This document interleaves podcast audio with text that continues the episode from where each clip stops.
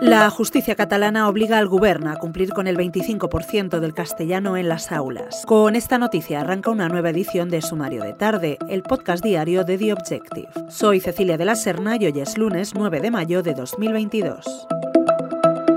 La Sala de lo Contencioso Administrativo del Tribunal Superior de Justicia de Cataluña ha ordenado ejecutar la sentencia del 25% de educación en castellano en todos los centros educativos de Cataluña. Esta decisión es consecuencia de la legitimación de una asociación que solicitó la ejecución forzosa. El mismo tribunal ha desestimado la solicitud de ejecución forzosa del partido Vox y de algunos diputados del Parlamento por falta de legitimidad.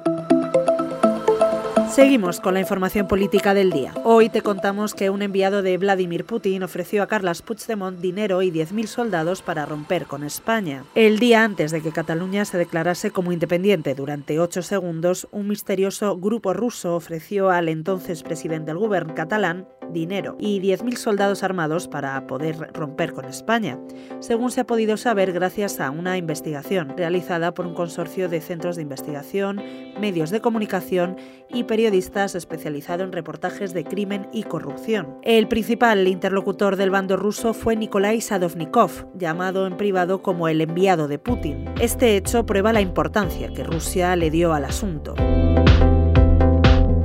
En economía, la noticia del día es que Bruselas ha dado luz verde a la propuesta de España y Portugal para poner tope al gas, la famosa excepción ibérica. Lo ha anunciado en un primer lugar el primer ministro portugués, Antonio Costa, y fuentes del Ministerio de Transición Ecológica español han confirmado esta noticia a The Objective, asegurando que siguen trabajando para poder llevarlo mañana al Consejo de Ministros o lo antes posible. Lo dejamos aquí por hoy. Ya sabes que tienes estas y otras muchas noticias en abierto en nuestra web, theobjective.com. Mañana estamos de vuelta. Hasta entonces.